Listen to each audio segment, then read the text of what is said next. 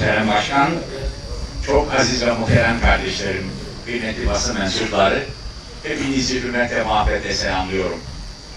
Sözlerime başlarken önce Ülkeliler Birliği'ne huzurlarınızda teşekkürlerimi arz etmek istiyorum. Milleti temsil eden kimselerin konuşabilmeleri için, milletin sesinin duyulması için daha bundan 40 gün önce Türkiye'nin çok önemli kritik bir noktada bulunduğu sırada böyle kıymetli bir toplantıyı tertip etmişler. Ondan sonra o toplantının yapılması için hakkı aramak için mücadele ettiler. Bugün bu toplantıya zemin hazırladılar. Bütün bu gayretli çalışmalarından dolayı kendilerine bilhassa hem teşekkürlerimi hem de tebriklerimi sunuyorum. Yine sözlerime başlarken bu toplantıya vesile olan Ankara 3. İdari Mahkemesi'nin kıymetli hakimlerine de huzurlarınıza teşekkür etmeyi bir vazife sayıyorum. Ve tabii bu toplantıya teşrif etmiş olan kıymetli liderlere, kıymetli kardeşlerimize, Ankara'nın milletimizin seçkin evlatları olarak hepinize teşekkürlerimi arz ediyorum. Bu toplantının milletimiz ve bütün insanlık için hayırlı olmasını diliyorum. Muhterem arkadaşlarım, bendeniz konumuz bahar.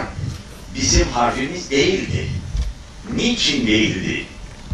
Asıl bunun üzerinde durmak istiyorum ve arkadaşlarımızın yaptıkları kıymetli konuşmalardan biraz da derine inerek, köke inerek, biz kimiz, harf nedir, niçin yapılmıştır, asıl bunun temelini açıklamaya önem vermek istiyorum. Neden? Çünkü Sayın Demirel arkadaşımız biraz önce, önce yasakçı kafa kalkmalıdır buyurdular. Bu memlekette yasakçı kafanın kalkması için bu memlekette yasakçı kafanın içinde tutan dış güçleri, emperyalizmi tanımak mecburiyetindeyiz.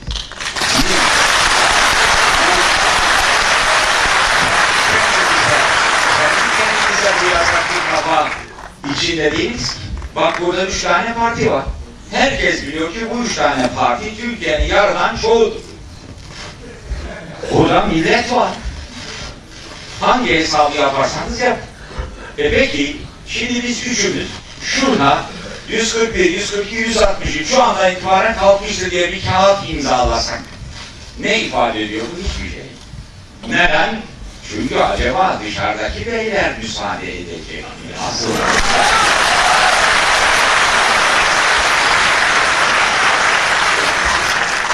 bir latife olsun diye söyleyeyim. Sayın Demirel 40 senelik arkadaşım, kardeşimdir. Demin Erzurum'da hayvan pazarından itikaf bahsettiler. Biz de, ben de Sayın Demirel'in başbakanlığı sırasında Eskişehir'de odun pazarından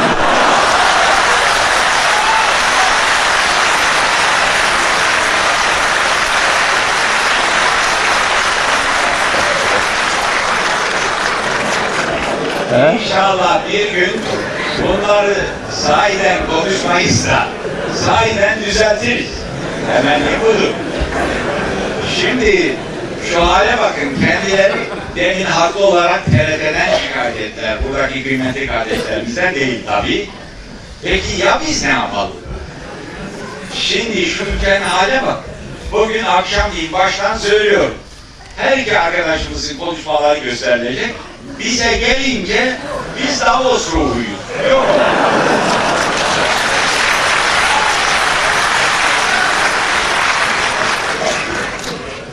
İşte memleketin hali. Neden böyleyiz? Bence en önemli konu bunun temeline inmektedir.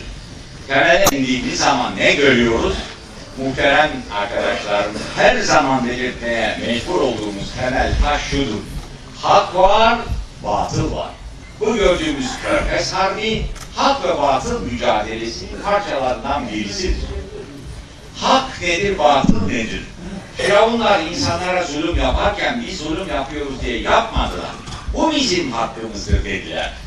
Onun için hak ve batıl arasındaki fark hak anlayışından doğuyor.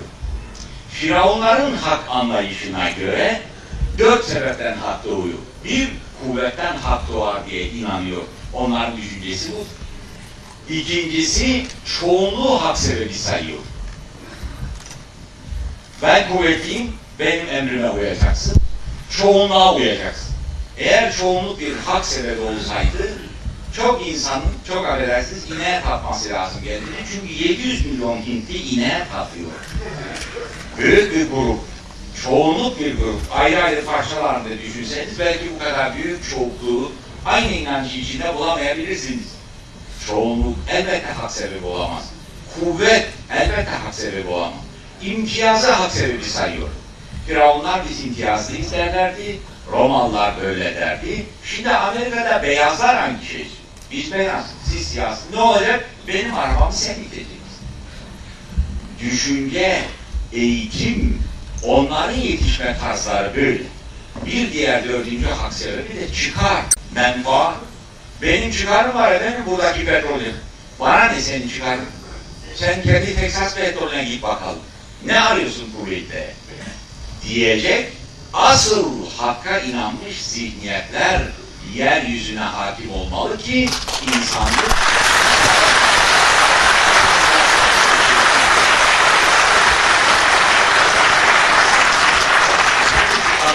hakka gelince hakiki hakta da hak dört sebepten çıkar. Bunlardan bir tanesi temel insan haklardır. Bu Cenab-ı Hakk'ın bütün insanlara eşit olarak verdiği insan hakkıdır. Beş tane temel hakkı, bir tanesi yaşama hakkı. Herkesin, hangi din, hangi yıl, hangi mezhepten olursa olsun. İkincisi mülkiyet hakkı. Çalışmış, helal kazanmış, kendinindir. Bunu elden alamazsınız. Hangi inançta insan olursa olsun, hangi ırktan, ister siyah, ister beyaz olsun. Üçüncüsü neslin muhafazası, ırz ve namusun muhafazası hakkı bütün insanların temel hakkıdır. Dördüncüsü aklın muhafazası hakkı, beşincisi ise inancın muhafazası hakkıdır. Kimse inancından zorla dışarıya çıkartılamaz. Herkesin inancını koruması kendisinin en tabi hakkıdır.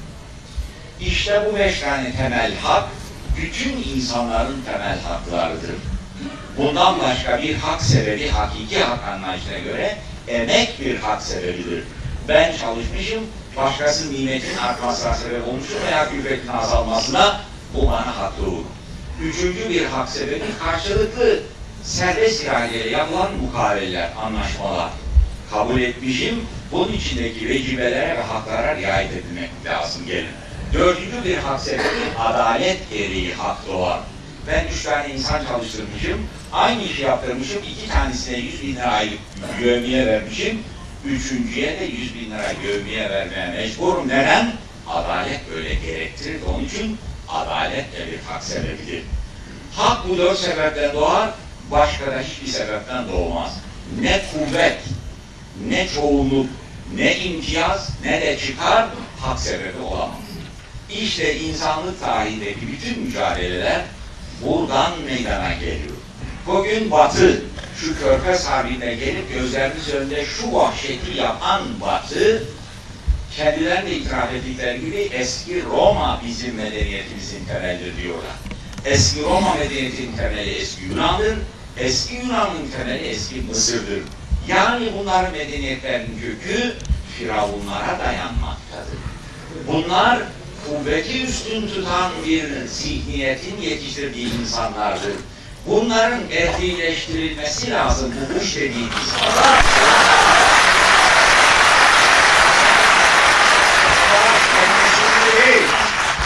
Böyle yetişmiş adam. Farkında değil.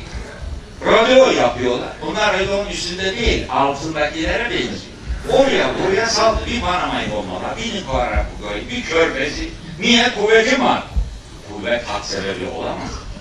Ama bunu anlatmak için bütün bunların birliklerini sileceksiniz, yeniden öğreteceksiniz. Başka çare yok. İnsanlık hep bunun ızdırabını çekiyor. Bu sebepten dolayıdır ki işte hak ve batılın mücadelesini yaşıyoruz.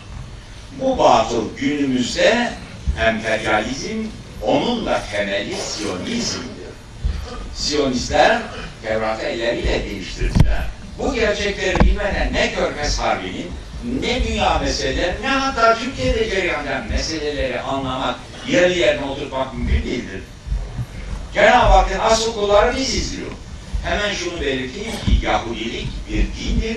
Bu tenkitlerim din ve inanışla alakalı değil. Ben bir ideolojiden, bir siyasi ceryandan bahsediyorum. Siyonizm diye bir güç var. Bu güç kendisinin kuvvetini Tevrat'tan aldığını söylüyor. Tevrat'ı ellerle değiştirdiler. Cenab-ı Hakk'ın asıl kulları biziz. Başka kullar bize köle olmak için yaratılmıştır. Cenab-ı Hakk'ın vaadi var. Biz dünyaya hakim olacağız. Ve böylece diğer insanları sömüreceğiz. İnançları budur. Bugün Mescid-i Aksa'dan çıkan bir çocuğa İsrail askeri kurşun atıp çocuğun kemiğini kırarken ibadet diye yapıyor bu işi. Niçin? İç dünyası budur, inancı budur. Onun için bu gerçeği, bu vakayı bilmek mecburiyetindeyiz. İşte bu emperyalizm. Rusya meselesini kendine göre halletti.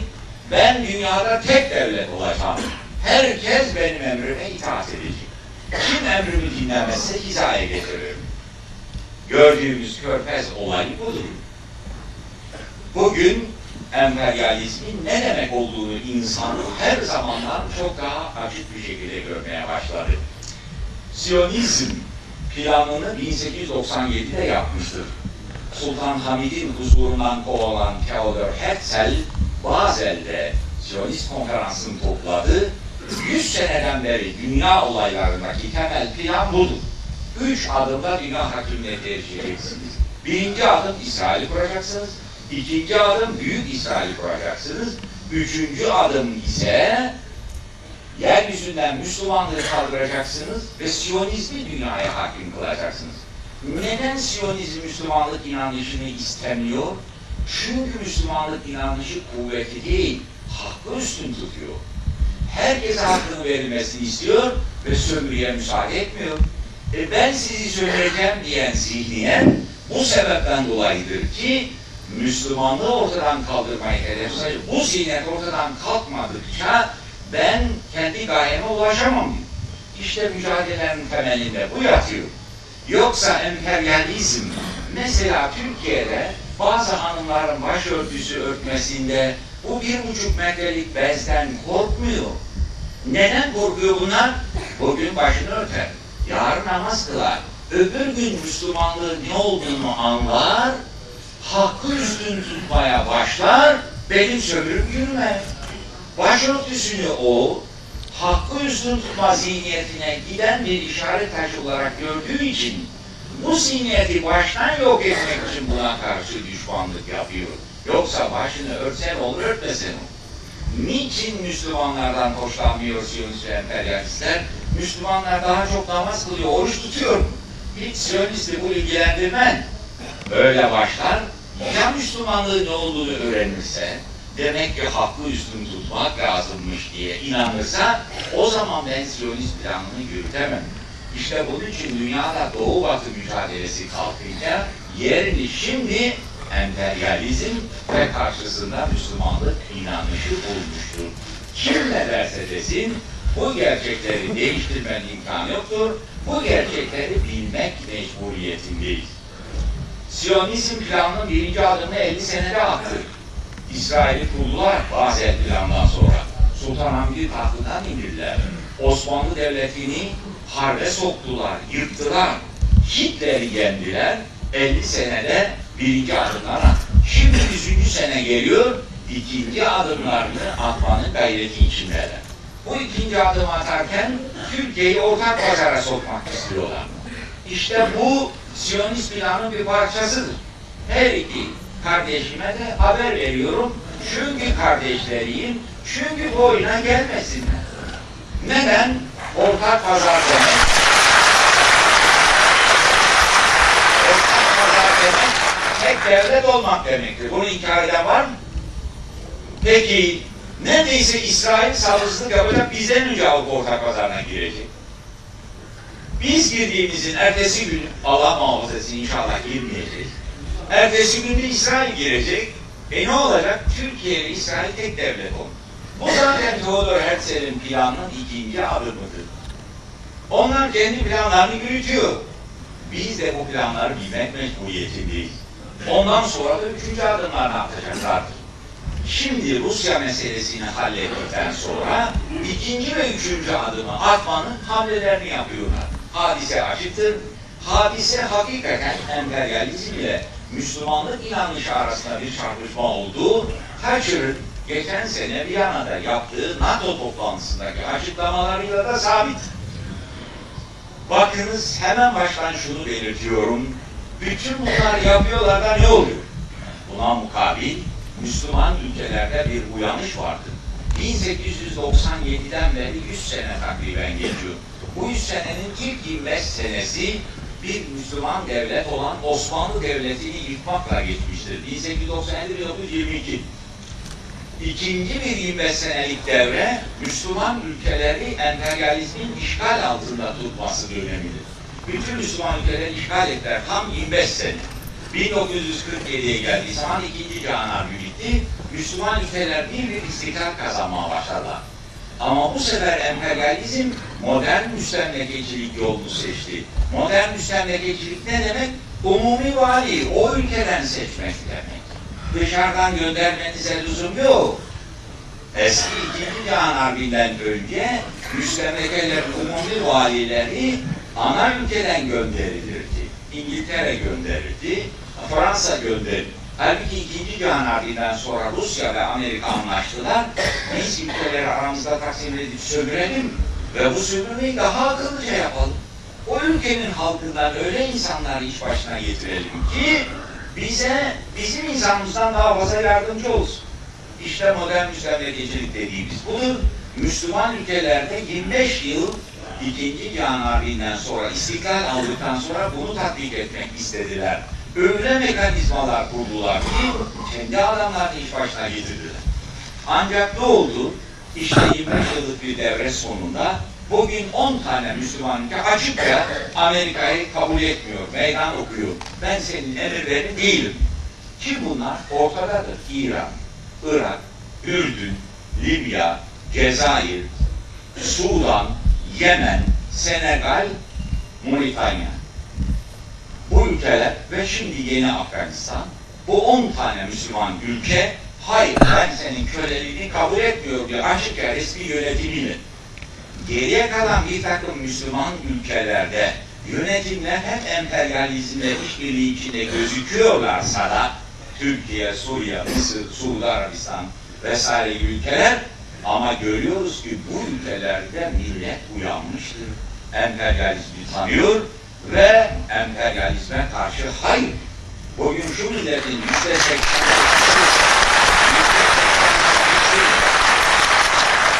hayır biz köle olmayacağız. Bu harp bizim harbimiz değildir diyorsa bu Türkiye'nin uyanışıdır. Aynı şekilde diğer Müslüman ülkelerde de uyanış vardır. Bu açıklamayı niçin yapıyorum? Emperyalizm işte yüz bin çıkış yaptı. Tonlarla bomba yağdırdı. Ama inanınız ki bu emperyalizmin gelişmesi değil, çöküşüdür.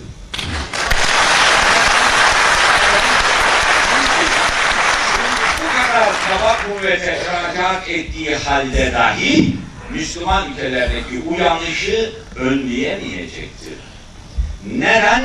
Çünkü nasıl komünizm çöktüyse kapitalizm de çökmektedir. Bugün, bugün şu Amerika dünyayı sömürdüğü halde ayakta duracak hali yok. Amerikan hepimiz biliyoruz ki iç borcu 6 trilyon dolar, dış borcu 600 milyar dolar. Amerika'da 600 bin köprünün ki bunlar 40-50 yaştan fazladır. Her sene 200 binin tamir edilmesi lazım. 100 binine tamir parası ayırıyorsa 100 binden ayıramıyor. Ve her gün 3 tane 5 tane köprü çöküyor Amerika'da. Köprüsünü tamir etmekten acizdir. Bundan başka tabii batıda korkunç bir ahlak çöküşü var. Teferruata girmiyorum.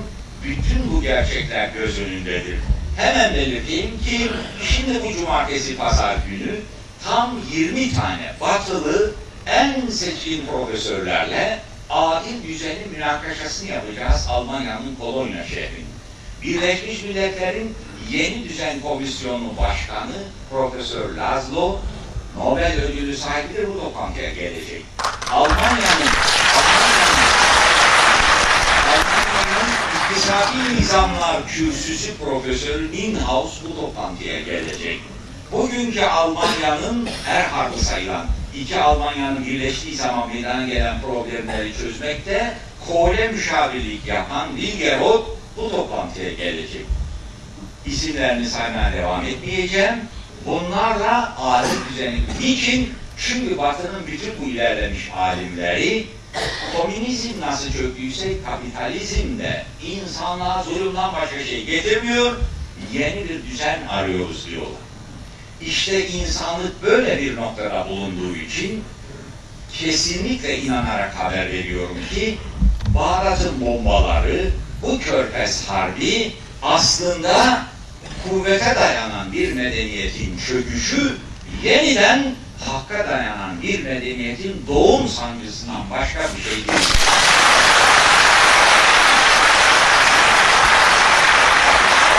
Neden? Çünkü insanlık tarihini incelediğimiz zaman şu gerçekleri açıkça görüyoruz. Bakınız tarih yazıyla başlıyor. Eski devri bırakalım. İlk defa yazı Mezopotamya'da. Mezopotamya'dan şöyle durumu incelediğimiz zaman İbrahim Aleyhisselam gelmiş, hakkı üstün tutan bir medeniyet kurmuş. Bu medeniyet yıllarca yaşamış. Bunun arkasından bu medeniyeti Mısırlılar etkisi altında kalmış. Fakat Firavunlar tarafından kuvveti üstün tutan bir medeniyet dünyaya hakim olmuş. Bunun karşısında Musa Aleyhisselam gelmiş, yeniden Orta Doğu'da hakkı üstün tutan bir medeniyet kurmuş Mısır'a karşı. Ondan sonra eski Yunan gelmiş, bunlar da Musa Aleyhisselam'ın kurduğu hakkı üstün tutan medeniyet yerine yeniden dejenere etmişler, kuvveti üstün tutan bir medeniyet kurmuşlardır. Yunan'a karşı İsa Aleyhisselam gelmiş, yeniden hakkı üstün tutan bir medeniyet kurmuş, Romalılar biz de Hristiyan olduk diyerek alıp bunu dejenere etmişlerdir. Kuvveti üstün tutan bir medeniyet kurmuşlardır. Bunun üzerine İslamiyet geldi. İslamiyet bin yıl hakkı üstün tutan bir medeniyette bütün insanlığa yol gösterdi. İslamiyet'in en güçlü olduğu bir an, Viyanalar muhasara edilirken birinci, ikinci defa Avrupa'da Rönesans başladı. Yavaş yavaş Batı'nın İslamiyet etkisinde kalarak, İslamiyet'ten aldığı değerleri dejenere ederek kuvveti üstün tutan bugünkü Batı medeniyeti kuruldu. 300-400 seneden beri insanlık bu kuvveti üstün tutan Batı medeniyetinin sancılarını çekiyor. Bu bombalar aslında Batı medeniyetinin başka çare bulamadığının, güçsüzlüğünün çöküşünün alametidir. Yeniden hakkı üstün tutan bir medeniyetin doğuşunun doğum sancılardır. Çünkü insanlık tarihi geceyle gündüz gibi bir hakkı tutan medeniyete sahip olmuş, bir kuvveti, bir hakkı, bir kuvveti, kuvveti tutan medeniyet bugün ister komünist şekliyle olsun ki bunlar temelde aynıdır, esen ve ezilen rejimidir. Komünizmle kapitalizmin tek farkı birinde ezen siyasi güçtür, öbüründe ezen ekonomik güçtür. İşte bu ezen ezilen zulüm medeniyeti çöküyor. Bütün dünyayı sömürdüğü halde çöküyor. Neden Amerika Orta Doğu'ya geldi? Bu petrol benim elimde olur. Ne yapacak bu petrolü bu Amerika? Hayır yoldan mı kullanacak? İşte bize ne yaptığını görüyoruz. Suudi Arabistan ve Kuveyt'in petrollerinin 700 milyar doları vardır Amerika'daki Siyonist ve Avrupa'daki bankada. Biz Saddam'ın kendini dinledik. Saddam ben Kuveyt petrollerini Kuveytlerden teslim almadım. Amerikalılardan teslim aldım. Çünkü Müslüman ülkelerindeki bu petrol şirketleri yabancı şirketlerdir. Bunlar oranın yöneticinin önüne bir pusula koyarlar. Şu kadar sattık senin payın, bu kadardı, bu kadarını kullanacaksın, bu kadar bizim bankada duracak derler. Böyle yönetiliyor Müslüman ülkeler. 700 milyar dolar kendilerine tutmuşlar. Bunun 50 kimin bu para? Bizim kardeşimiz Suudi Arabistan. 50 milyar dolarını bize vermiş, senede 8,5 milyar dolar faiz alıyor. İki ay önce Mısırlı parlamenterlerle beraber bizim de 50 milyar dolar dış borcumuz var diyor. Bizden de 7 milyar dolar faiz ödetiyor diyor. Onlara biraz daha insaflı davran. Şimdi ne yapacak? Bu petrolü ben alacağım. 300 milyon Rusya'yı kapitalist nizama çevireceğim. Onlara borç vereceğim. Onları da sömüreceğim. Emperyalizmin istediği budur. Sayın Demirel arkadaşım, kardeşim, Demin burada dediler ki Amerika prestij ve zenginlik üzerine kuruludur. Hayır. Amerika sömürü üzerine kuruludur. Amerika kuvveti üstün tutan bir zihniyet üzerine kuruludur. Amerika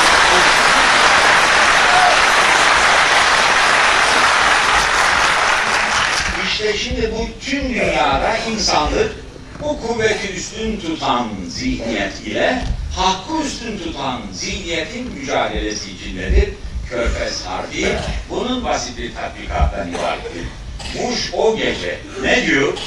Efendim diyor, biz Iraklı Milletler Ailesi'nin barışsever üyesi yapacağız. Ne demek bu? Bizim emrimizi dinleyen köle yapacağız demek. Bunların lisanını bilmeyen insan mı kaldı? Bir yüzbaşı geldi de diyor bana, e, bu Saddam'ı durdurun, eline kuvvet geçiren başka el işgalle dünyanın hali ne olur? E, doğru söylüyor. Ya demek sen böyle eline kuvvet geçiren başka el işgal, haksızlığa bu kadar hassas bir kimsesin öyle mi? E 40 seneden beri neredesin adam? Bu İsrail her tarafı yakıp yıkmadı mı? Saddam söz dinlemeyen adam. Peki ya bu İsrail'in başındaki Rizak Şamil bu söz dinleyen adam mı?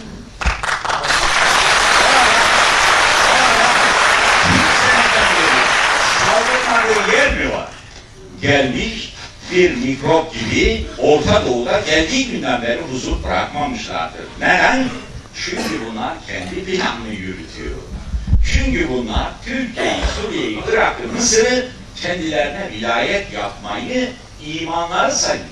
Planları ellerinde, bütün faaliyetler bundan ibarettir. Bush Cumhurbaşkanı olmadan önce İsrail'e gelip bu projelere sadık kalacağına söz verdiği için Cumhurbaşkanı olmasına müsaade edildi. Şimdi size birer cümleyle şu yapılan harbin asla kuvveti kurtarma harbi değil. Ya bu planlar mucibince bir Müslüman ülkeyi ezme harbi olduğunu tam 16 tane demirini 16 saniye sürmeden açıklayacağım. Şimdi herkesin bildiği gerçekler. Bir, birinci delil Haziran 90'da ben Deniz Bağdat konferansında buldum. Bu konferans iki gün sürdü. 40'tan fazla Müslüman ülkenin binden fazla devlet adamı, si siyaset adamı davet edilmiş idi. Saddam birinci gün geldi, seremoniyel bir açılış yaptı. Ama ikinci gün bir daha geldi. Dedi ki kusura bakma vaktinizi alıyorum. Dün geldim bugün bir daha gelmemem gerekirdi ancak dün biz burada toplandığımız sırada Amerika'da da Yahudi lobisi aynı gün toplantı yaptı. Onların aldığı kararlar benim istihbarat teşkilatım dün gece bana bildirdiler. Hasıl siz buradayken size duyurmayı vazife saydım. İşte kararlar bu. Ne diyor Yahudi lobisi? Diyor ki bu Irak mutlaka ezilmeli. Çünkü Orta Doğu'da denge değişmiştir. Başka türlü İsrail'in güvenliğini sağlayamayız.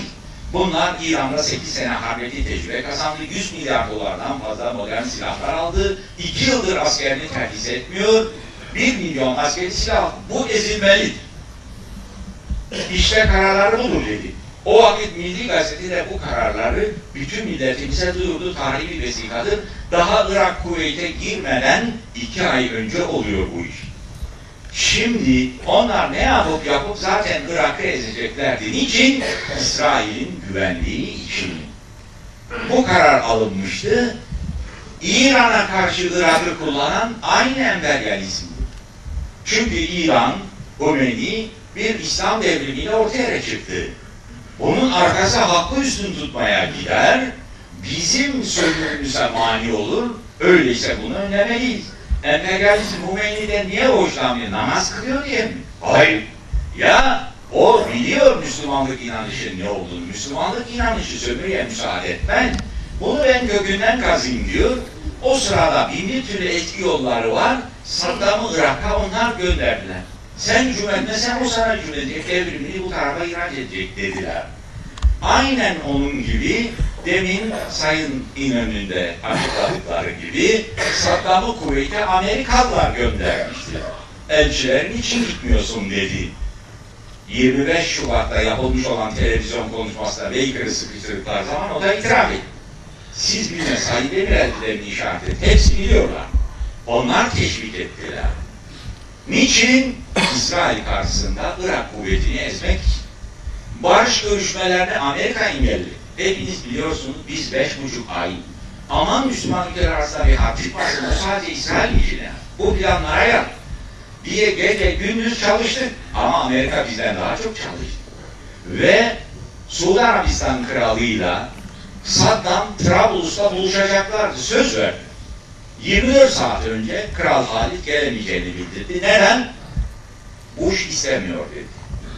Ve böylece 350 tane batılı gazeteci Trablus'ta iki tane Müslüman ülke liderinin uyuşmasına şahit olacağız diye beklerken bu toplantı yapmamadı çünkü yaptırılmadı. Birleşmiş Milletler'den harp kararını Amerika çıkarttı. Bu kararın tatbikatı esnasında daha 15 Ocak saat 24'ü bulmadan saat 1'de emir verdim diyor. 24 saatlik bir hazırlıktan sonra bombardıman başladı. 100 bin çıkış yaptılar. Nereye? Irak'a. E, Birleşmiş Milletler'in kararı ne? Kuveyt'i kurtar. Bütün askeri uzmanlar her zaman ifade etmişlerdir ve çok iyi bilinmektedir ki Kuveyt'in kurtarılması operasyonu son 100 saatlik çalışma. İşte onu baştan yapsaydı Kuveyt böyle kurtar. Yani siz Kuveyt'i kurtarmaksa maksadınız Kuveyt Irak'ın arasını keseceksiniz. Kuveyt'teki kuvvetler tesisiz hale getireceksiniz. Birleşmiş Milletler'in aldığı karar bu. Hayır, böyle yapılmadı. Irak'ta taş üzerinde taş kalmayacak. Niçin? Yahudi lobisinin emri böyle de onun için. Her şey, her şey Tekrar ifade ediyorum. Yani Amerika'da bu lobiye Yahudi lobisi dendiği için söylüyorum. Kesinlikle tenkitlerim din inanışına değildir. Herkesin inanma hakkı vardır sözünü söyleyerek konuşmaya başladım. Bundan maksadım Siyonizm, ideoloji, bir ceryan var insanlara zulmetmek isteyen. Hep onu kastediyorum. Bakınız nasıl başlattılar harekatı? İsrail'e yönelmiş füzeleri önce yok ederek işe başladı. Bizim için bir numaralı mesele İsrail'in emniyetidir diyor. Taş üzerinde taş bırakmadılar. Sığınakları gelen bombaları attılar ve işte gazetelerde gördük tarihin en büyük vahşeti. 18 yaşında bir kız çocuğu evlenme çağına gelmiş. Bush'un uçağı gelmiş, bu kız çocuğunun bacağını kopartmış. İşte harp budur. İşte yaptıkları budur. Hafçile Iraklılarla kendiler arasında savaş bulunurken Amerikan deniz piyadelerini, Fransız İngiliz askerlerini çektiler. Suudlularla Irakları karşı karşıya bıraktılar ve o esnada gelen Amerikan uçakları iki tarafı da bombaladı. Niçin? Üç Müslüman fazla ölürse kar sayıyorlar da onun için.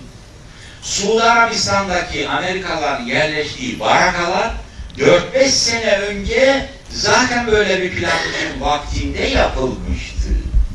O barakalar nasıl oldu da hazır bir şekilde bulundu? Bütün bu olaylar, bakınız ben çekileceğim dediği halde hayır diyor. Gene son günlerde ağır bombardıman yapıyor. Şu anda dahi Irak'ı karıştırıp birbiriyle harp etmek tamamen İsrail karşısında hiçbir güç kalmasın diye ellerine gelirse yapılmaktadır. İşte bütün bu saydığımız deliller ve saymadığımız deliller emperyalizm nedir bunu gösteriyor. Bu harekat asla kuvvetin kurtarılması harekatı değildir. Bu harekat Siyonist planın bir adımıdır, emperyalizmin bir adımıdır. Bir Müslüman ülkeyi yok etmek ve bütün dünyadaki ülkeleri tek bir zihniyetin emperyalizmin emri altında tutmak ve petrolü almak. Şimdi sözde barış plan yapıyor. 50 sene Irak'ın, Kuveyt'in ve Suudi Arabistan petrollerini Amerika kullanacak. Hesabı bu. Neden? Irak'a harp tazminatı vereceksin diye alıyor. Suudi Arabistan ve Kuveyt'e de harp masrafı ben senin için harp ettim diyor. 50 sene petrolü bunlar kullanacak. İşte emperyalizm budur. Ve şu Müslüman ülkelere halimize bakın. Bu Amerika'daki Siyonist silah fabrikaları Müslüman ülkelere hudaları satıyor. Hani ki Özal bilmem bize silah geldi bir milyar dolar. Bunlar ne? Bunlar bizi çöplük olarak kullanmak demek. Avrupa'da kuvvet dengesinden indirmiş, demode silahları atacak yer yok. Avrupalılar böyle şeyler istemiyor çöplük buğdalık ise. Oğudalar bize göndermişler. Bu bize yardım oluyor. Yani kurdaları Müslüman ülkelere satıyorlar. Bak şimdi şu Özal'ın öncülüğüyle F-16 oyunu var ya şurada. Bunun adı uçan tabuttu. Bu F-16 SL Avrupalıların Avrupalıların yasak ettiği uçak. Bunlar 26,5 milyon dolara bir tanesini alıyorlar. Halbuki Japonya F-16 X'leri alıyor 21 milyon dolara en modernlerini alıyor.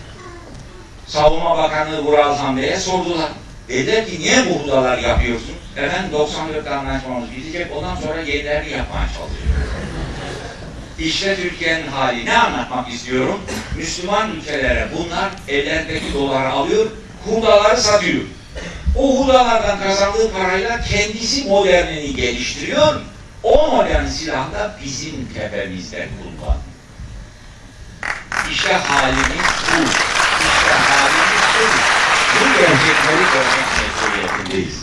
Şimdi muhterem kardeşlerim, Körfez Harbi'nde tabii en acıklı nokta muhterem arkadaşlarımızın da işaret ettikleri gibi asıl bunlar oluyor da Türkiye'deki yönetim, Özal ve ANAF ne yapıyor? Arkadaşlarımız temas ettiler ama insan ne kadar konuşsa yetmez. ANAF'ın, Özal'ın ne yaptığını müsaade ederseniz birkaç cümleyle özetleyelim. Önce ilk günden beri hep emperyalizmin safında yer almıştır. İlk işi Bush'a telefon koymak oldu. Kaldırıyor, numara bile çevirmiyorsun. Biz bunu Kıbrıs Harbi'nden biliriz. Sayın Ecevit de Kısınger'le böyle bir telefon kurmuştu.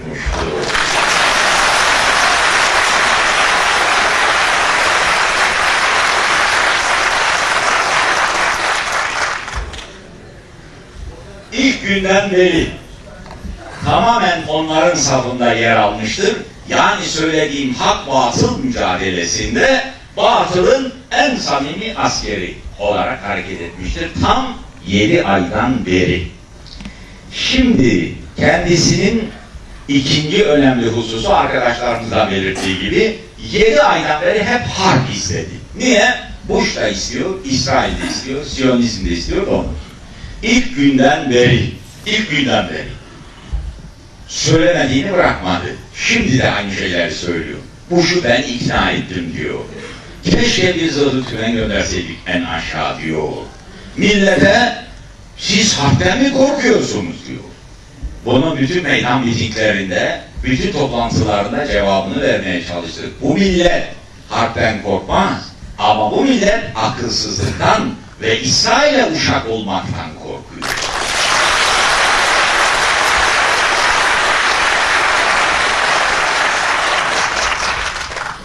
İkinci cephenin açılmamasında iki önemli faktör olmuştur. Bir tanesi İran gelmiştir. Eğer siz buradan müdahale ederseniz biz de Irak'ın yanında size karşı silahla çarpacağız demişlerdir. Kesinlikle.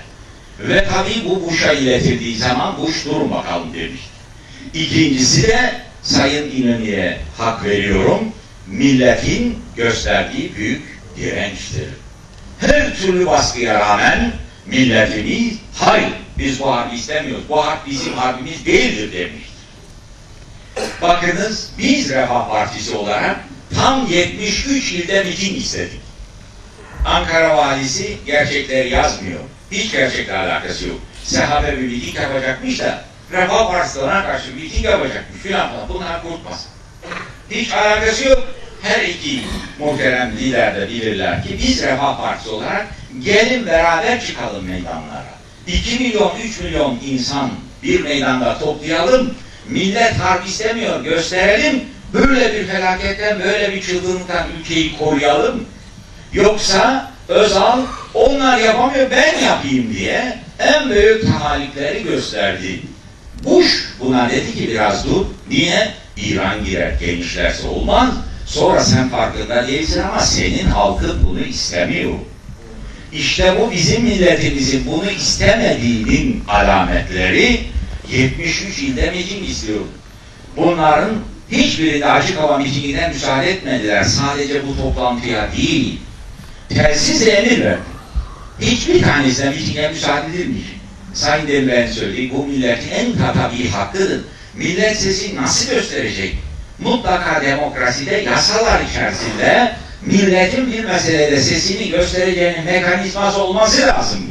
Bu mekanizmayı kapatırsanız meydana gelecek olaylardan siz mesul olursunuz. Bunlara müsaade etmediler. Ama bununla beraber biz 60 tane hatiple 50 vilayette spor salonlarında kapalı toplantılar yaptık. Fevkalade bölgelerde ona da müsaade etmiyoruz dedikleri zaman parti toplantıları, basın toplantılarıyla tam 73 ilde toplantı yaptık. Bu toplantının yasak edildiğinden bugüne kadar geçen bir ay esnası. Ben bugünkü toplantıyı asla gecikmiş bir toplantı saymıyorum ve Sayın e, Mülkiyeler Birliği yöneticilerine teşekkür ediyorum. Bu toplantı çok mühim bir toplantı. Neden? Bu üç parti milletin çoğunluğunu temsil ediyor. Biz asla harp istemiyoruz diyor. Şu anda harp tehlikesi geçmiş değildir. Çünkü Amerika Irak'ın içini karıştırıyor. Hadi gidin siz de buradaki Türkmenlere sahip olun demesi tehlikesi her an vardır. Amerika her an Müslümanlar birbirlerini öldürsün istiyor.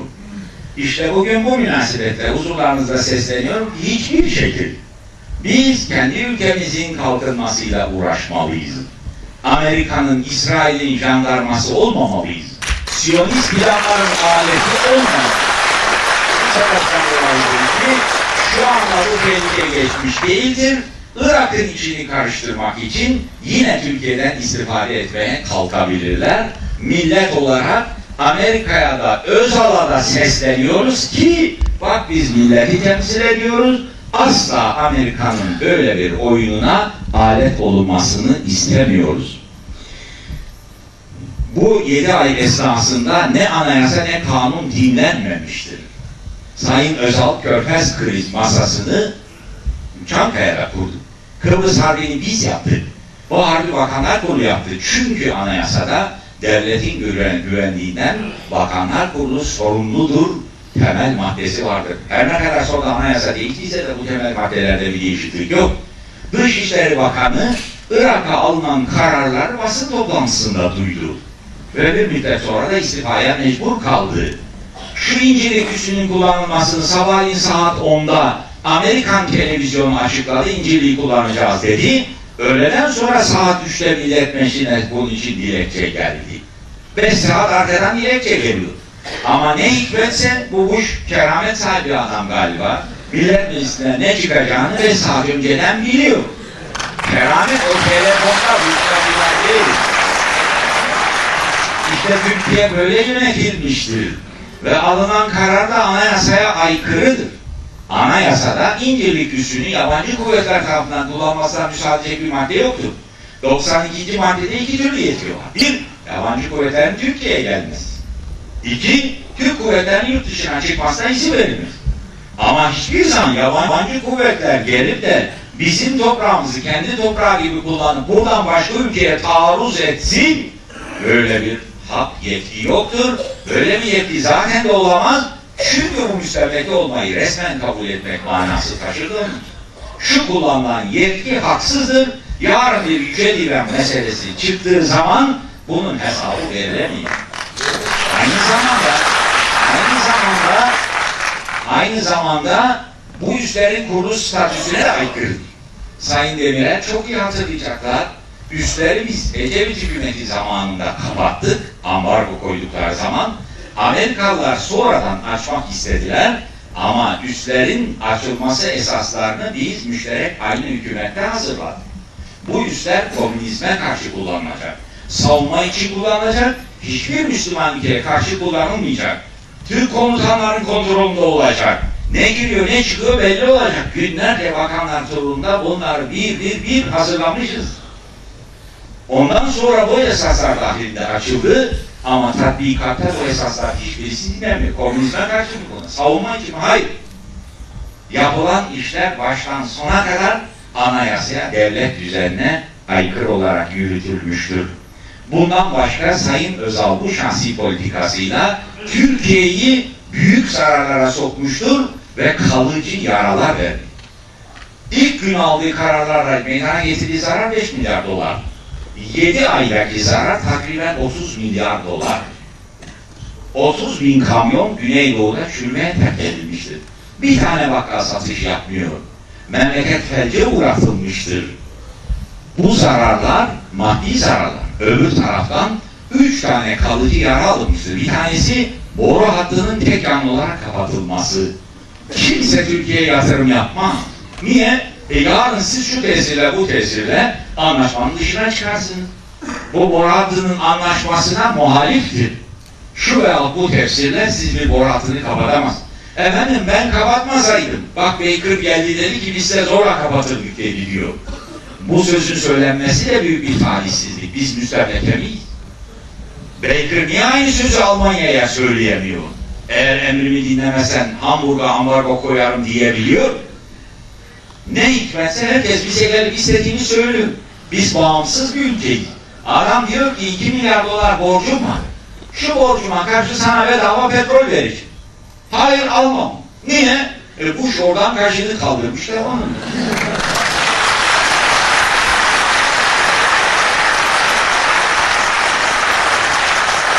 Bu hattının kapatılması kalıcı yaratır. Kimse Türkiye'ye güvenemez. İkinci bir kalıcı yara tabii İncirlik üssünün Müslüman ülkelere karşı kullanılmasıdır. Arkadaşlarım da işaret ettiler.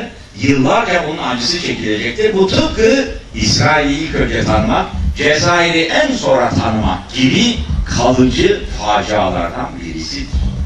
Bundan başka üçüncü bir yara da ilaç ve mama gönderilmemesine karar alınmaz. Birleşmiş Milletler benimle anlaşmalarda ambargolar var ama ilaç ve mamaya ambargo koyamaz. Halbuki Türkiye bu tatbikatta bunlar da koymuştur. Bunlar kalıcı yaralardır.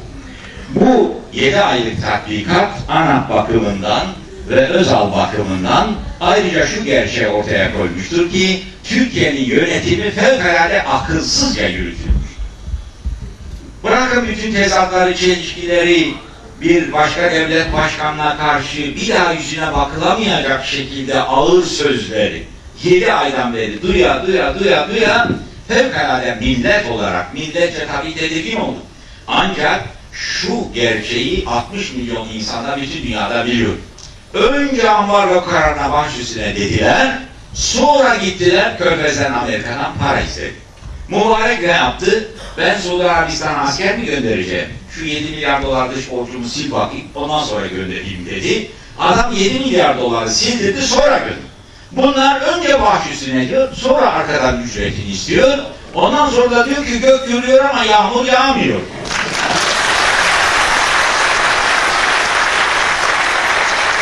Öbür taraftan aynı şekilde İncirlik üssünü önce kullandırdı, sonra NATO'ya gitti. Bizi destekleyin. Ne dedi NATO? Ne münasebet? Ne münasebet? NATO anlaşmasının esasları var. NATO bir savunmadır. Siz taarruz ettiniz. NATO komünizme karşı. Siz bizim işte, hudutlarımızın dışında başka bir ülkeye taarruz ettiniz. Asla sizin yanınızda olmayacağız. Önce Almanya'da Sosyal Demokrat Parti, Willy Brandt buna karşı çıktı. Sonra Kohl'un partisi dışları komisyonun başkanı Kohl Partisi'nden o da evet muhalefet doğru söylüyor biz de aynı kanaatteyiz. Bu durum karşısında Türkiye'nin yanında olmayız dedi. Onun için 32. günde Örner konuşurken o acılardan dolayı diyor ki Türkiye bir Orta Doğu ülkesidir. Orada bir takım angajmanlara girebilir ama oradaki operasyonları bizim NATO'yu bağlamaz sağlıyor. Neden? Çünkü NATO asla sizin bu hücumunuz karşısında biz sizin yanınızda yer almayacağız dedi. Almanya'nın takındığı tavır zaten ibret alınacak bir tavırdır. Uçaklarını Malatya'ya koyuyor. Alfajet talim uçağı gönderiyor. Niye Malatya'ya koyuyor? Teknikman bildiriyor ki bu uçaklar hududa kadar uçacak menzile sahip değil. Sembolik gönderiyor. Ben sizin taarruzunuza karışmam diyor. İşte böylece önce bu emirleri yerine getirdiler. Ondan sonra arkasından bizi koruyun dediler. Bunların hepsi görüldüğü gibi memleketin ne kadar akılsızca yönetildiğini açıkça göstermektedir. Kahire'de toplantı yapıldı, Türkiye içine almıyor. Gorbaçov sulh çalışmasını Tahran'a soruyor, Türkiye'ye sormuyor. Sayın İnönü'nün biraz önce söyledikleri gibi bunlara hiçbir yerde yer vermedikleri için şimdi bunlar ortalıkta dolaşıyorlar, peki biz ne yapacağız?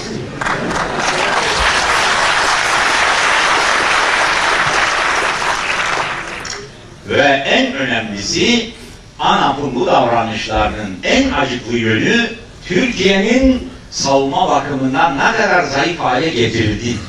Evet, bizim ordumuzun imanı her zaman her görevi yapacak şekilde ancak Biz millet olarak mutlaka bu ordumuzu en modern silahlarla teçhiz etmemiz, her türlü savunma imkanlarımıza sahip olmamız lazım gelir. Bu Körfez Harbi ne gösterdi? 40 seneden beri bu NATO'ya biz hep bekçilik yaptık. Hiçbir şey vermemişler bize. Patriotlar geliyor, başında onların askeri. Asıl savaşacak uçaklar geliyor, onların emrinde. Peki biz nasıl kendimizi savunacak idik? Katiyen ciddi bir kalkınma yapılmamış. Biz neden elimize fırsat geçer geçmez ağır sanayiyle başladık? Neden uçağımızı, tankımızı kendimiz yapacağız dedik? Böyle bir duruma düşmemek için biz Erzurum'da elektronik sanayi, Aydın'da elektronik sanayi niçin? Uçağın, tankın devre elemanlarını kendimiz yapalım. Diyarbakır'da TEMSA'nın için kurduk biz? Jet motorları. Çünkü orası gaz türbinleri, tür, su türbinleri fabrikasıdır. Beş büyük ünitedir. Jet motorlarını ülkemizde yapalım diye. Başka türlü bağımsızlık olmaz. Bunlar bizim bu fabrikalarımızın hepsini sattılar. Gittiler Antalya'ya otel yaptı. Niçin? Amerikalı asker gelsin de 5 milyon memleket evladını kahvehanelerde çürütüyor. İş istersen git Amerikalı'nın içki masasını temizle. Memleketi bu hale getirmişlerdir. Bak Siyonizm Irak'ı yok ediyor.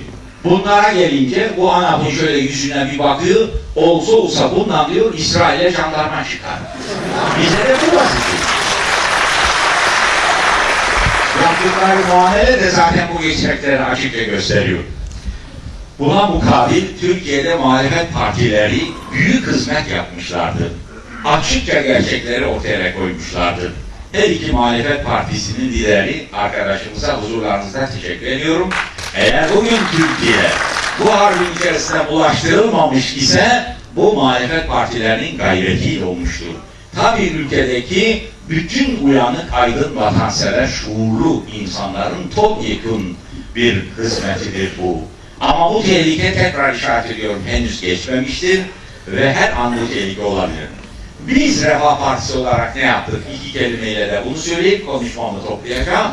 Bakınız biz baştan beri hakkı üstün tutan zihniyetin yanında olmaya çalıştık. Yani biz Müslüman ülkelerin hepsi arasında ayrım yapmadan onlarla kardeşlik havasını yürüttük. Buna mukabil İsrail'in, Amerika'nın, emperyalizmin haksız tecavüzlerinin karşısında olduk. Müslüman ülkeleri ikiye bölünmüş saymadık. Çünkü bu olaylar gelir geçer. Suudi Arabistan'da bizim kardeşimiz, Kuveyt'te kardeşimiz, Irak'ta kardeşimiz. Biz yeryüzünde hakka hakim kılmak için onların hepsiyle beraber çalışacağız.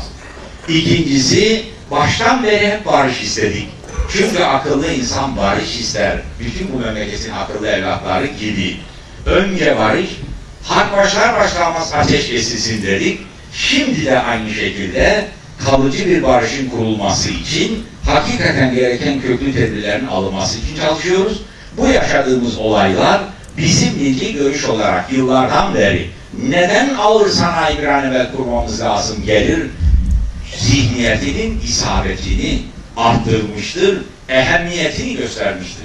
Ve yine bizim yıllardan beri, 21 yıldan beri söylediğimiz Müslüman ülkeler arasındaki beş adımın atılması zaruretini bir kere daha ortaya koymuştur. Bunların önlenmesinin ilacı budur. Müslüman ülkeler kendi Birleşmiş Milletler Teşkilatı'nı kurmalıdır. Bu öbür Birleşmiş Milletler Teşkilatı'nı lağv etmek manasını taşımaz. Ancak kendi yardımlaşmaları, kendi siyasete 46 Müslüman ülke ve 40 tane başka ülkenin altında yaşayan Müslüman topluluklar. Bunların hepsi kendi Birleşmiş Milletlerini kurmalıdır. İkincisi Müslüman ülkeler kendi askeri savunma teşkilatını kurmalıdır. Yani kendi NATO'sunu kurmalıdır. Kendi silahlarını standartize etmelidir. Uçağını, tankını, füzesini kendisi yapmalıdır. Türkiye'nin bir buçuk milyarlık İslam aleminin silahını yapıp teslim ettiğini düşünür. Güçlenme böyle olur. Kalkınma böyle olur. İşsizlik böyle önlenir. Bütün bunları bırakıp da Amerikan askerlerine garsonluğa talip olursak sonunda uşak oluruz. Bu sebepten dolayıdır ki bir an evvel hem Türkiye'de ağır sanayi sanayini kurmalıyız hem de bu Müslüman ülkeleri birliğe çağırmalıyız. Diğer yandan Müslüman ülkeler kendi ortak pazarını kurmalı, kendi müşterek para birimine geçmeli ve kendi iş, kültür işbirliği teşkilatını kurmalıdır.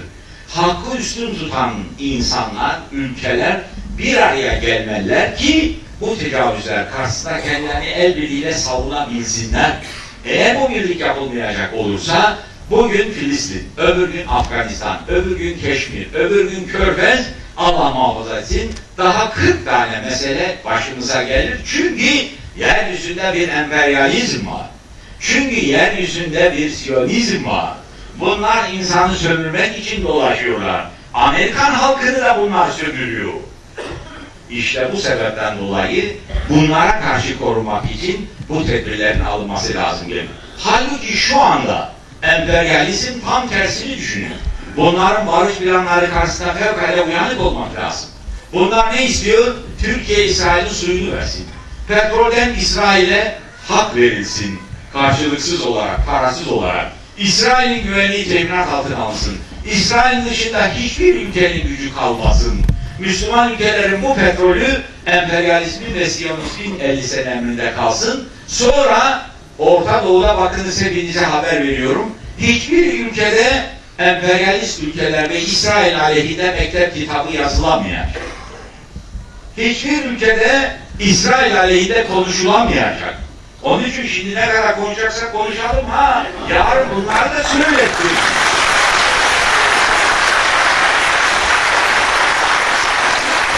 Planları bu. Bu planlar Mısır'da tatbik ediliyor. Biliyor musunuz ki Mısır'da okul kitaplarında Medine-i Münevvere yazılmıyor. Ya Yesrib yazılıyor. İslam'dan önce burası Yesrib adlı bir Yahudi şehridir zihniyetine uyarak Mısır gibi Müslüman bir ülkede böyle yazılıyor. Halk toplulukları gidip de mübareke sordukları zaman kusura bakmayın matbaa hatası olmuş. İşte Müslüman ülkelere getirilmek istenen rejim budur. Elbette bu rejim karşısında uyanık olmak mecburiyetindeyiz. Sayın Özal'ın Börde, Senatör Börde yazmış olduğu mektuba dikkatlerinizi çekiyorum. Aralık sonunda yazılan bu mektup Cumhuriyet Gazetesi'ne neşredildi. Biz oradan gördük. Şimdi görev istiyor ya, bana Balkanları, Orta Doğu'yu ve Rusya'daki Müslümanları verin. Ne olacak? Ben bu Müslümanları sizin istediğiniz hale getireceğim diyor. Mektubun özeti bu. Sizin istediğiniz hale getireceğim. Böyle bir görev istiyor. Onlar da ne dediler? Sen şimdi Balkanları, Orta Doğu'yu, Rusya'yı bırak da önce şu kendi partinden başla. Onu benim istediğim hale getir bakalım dediler. İşte bu son kongreler bu büyük fotoğrafın bir parçası olarak Allahu Alem yürüyor.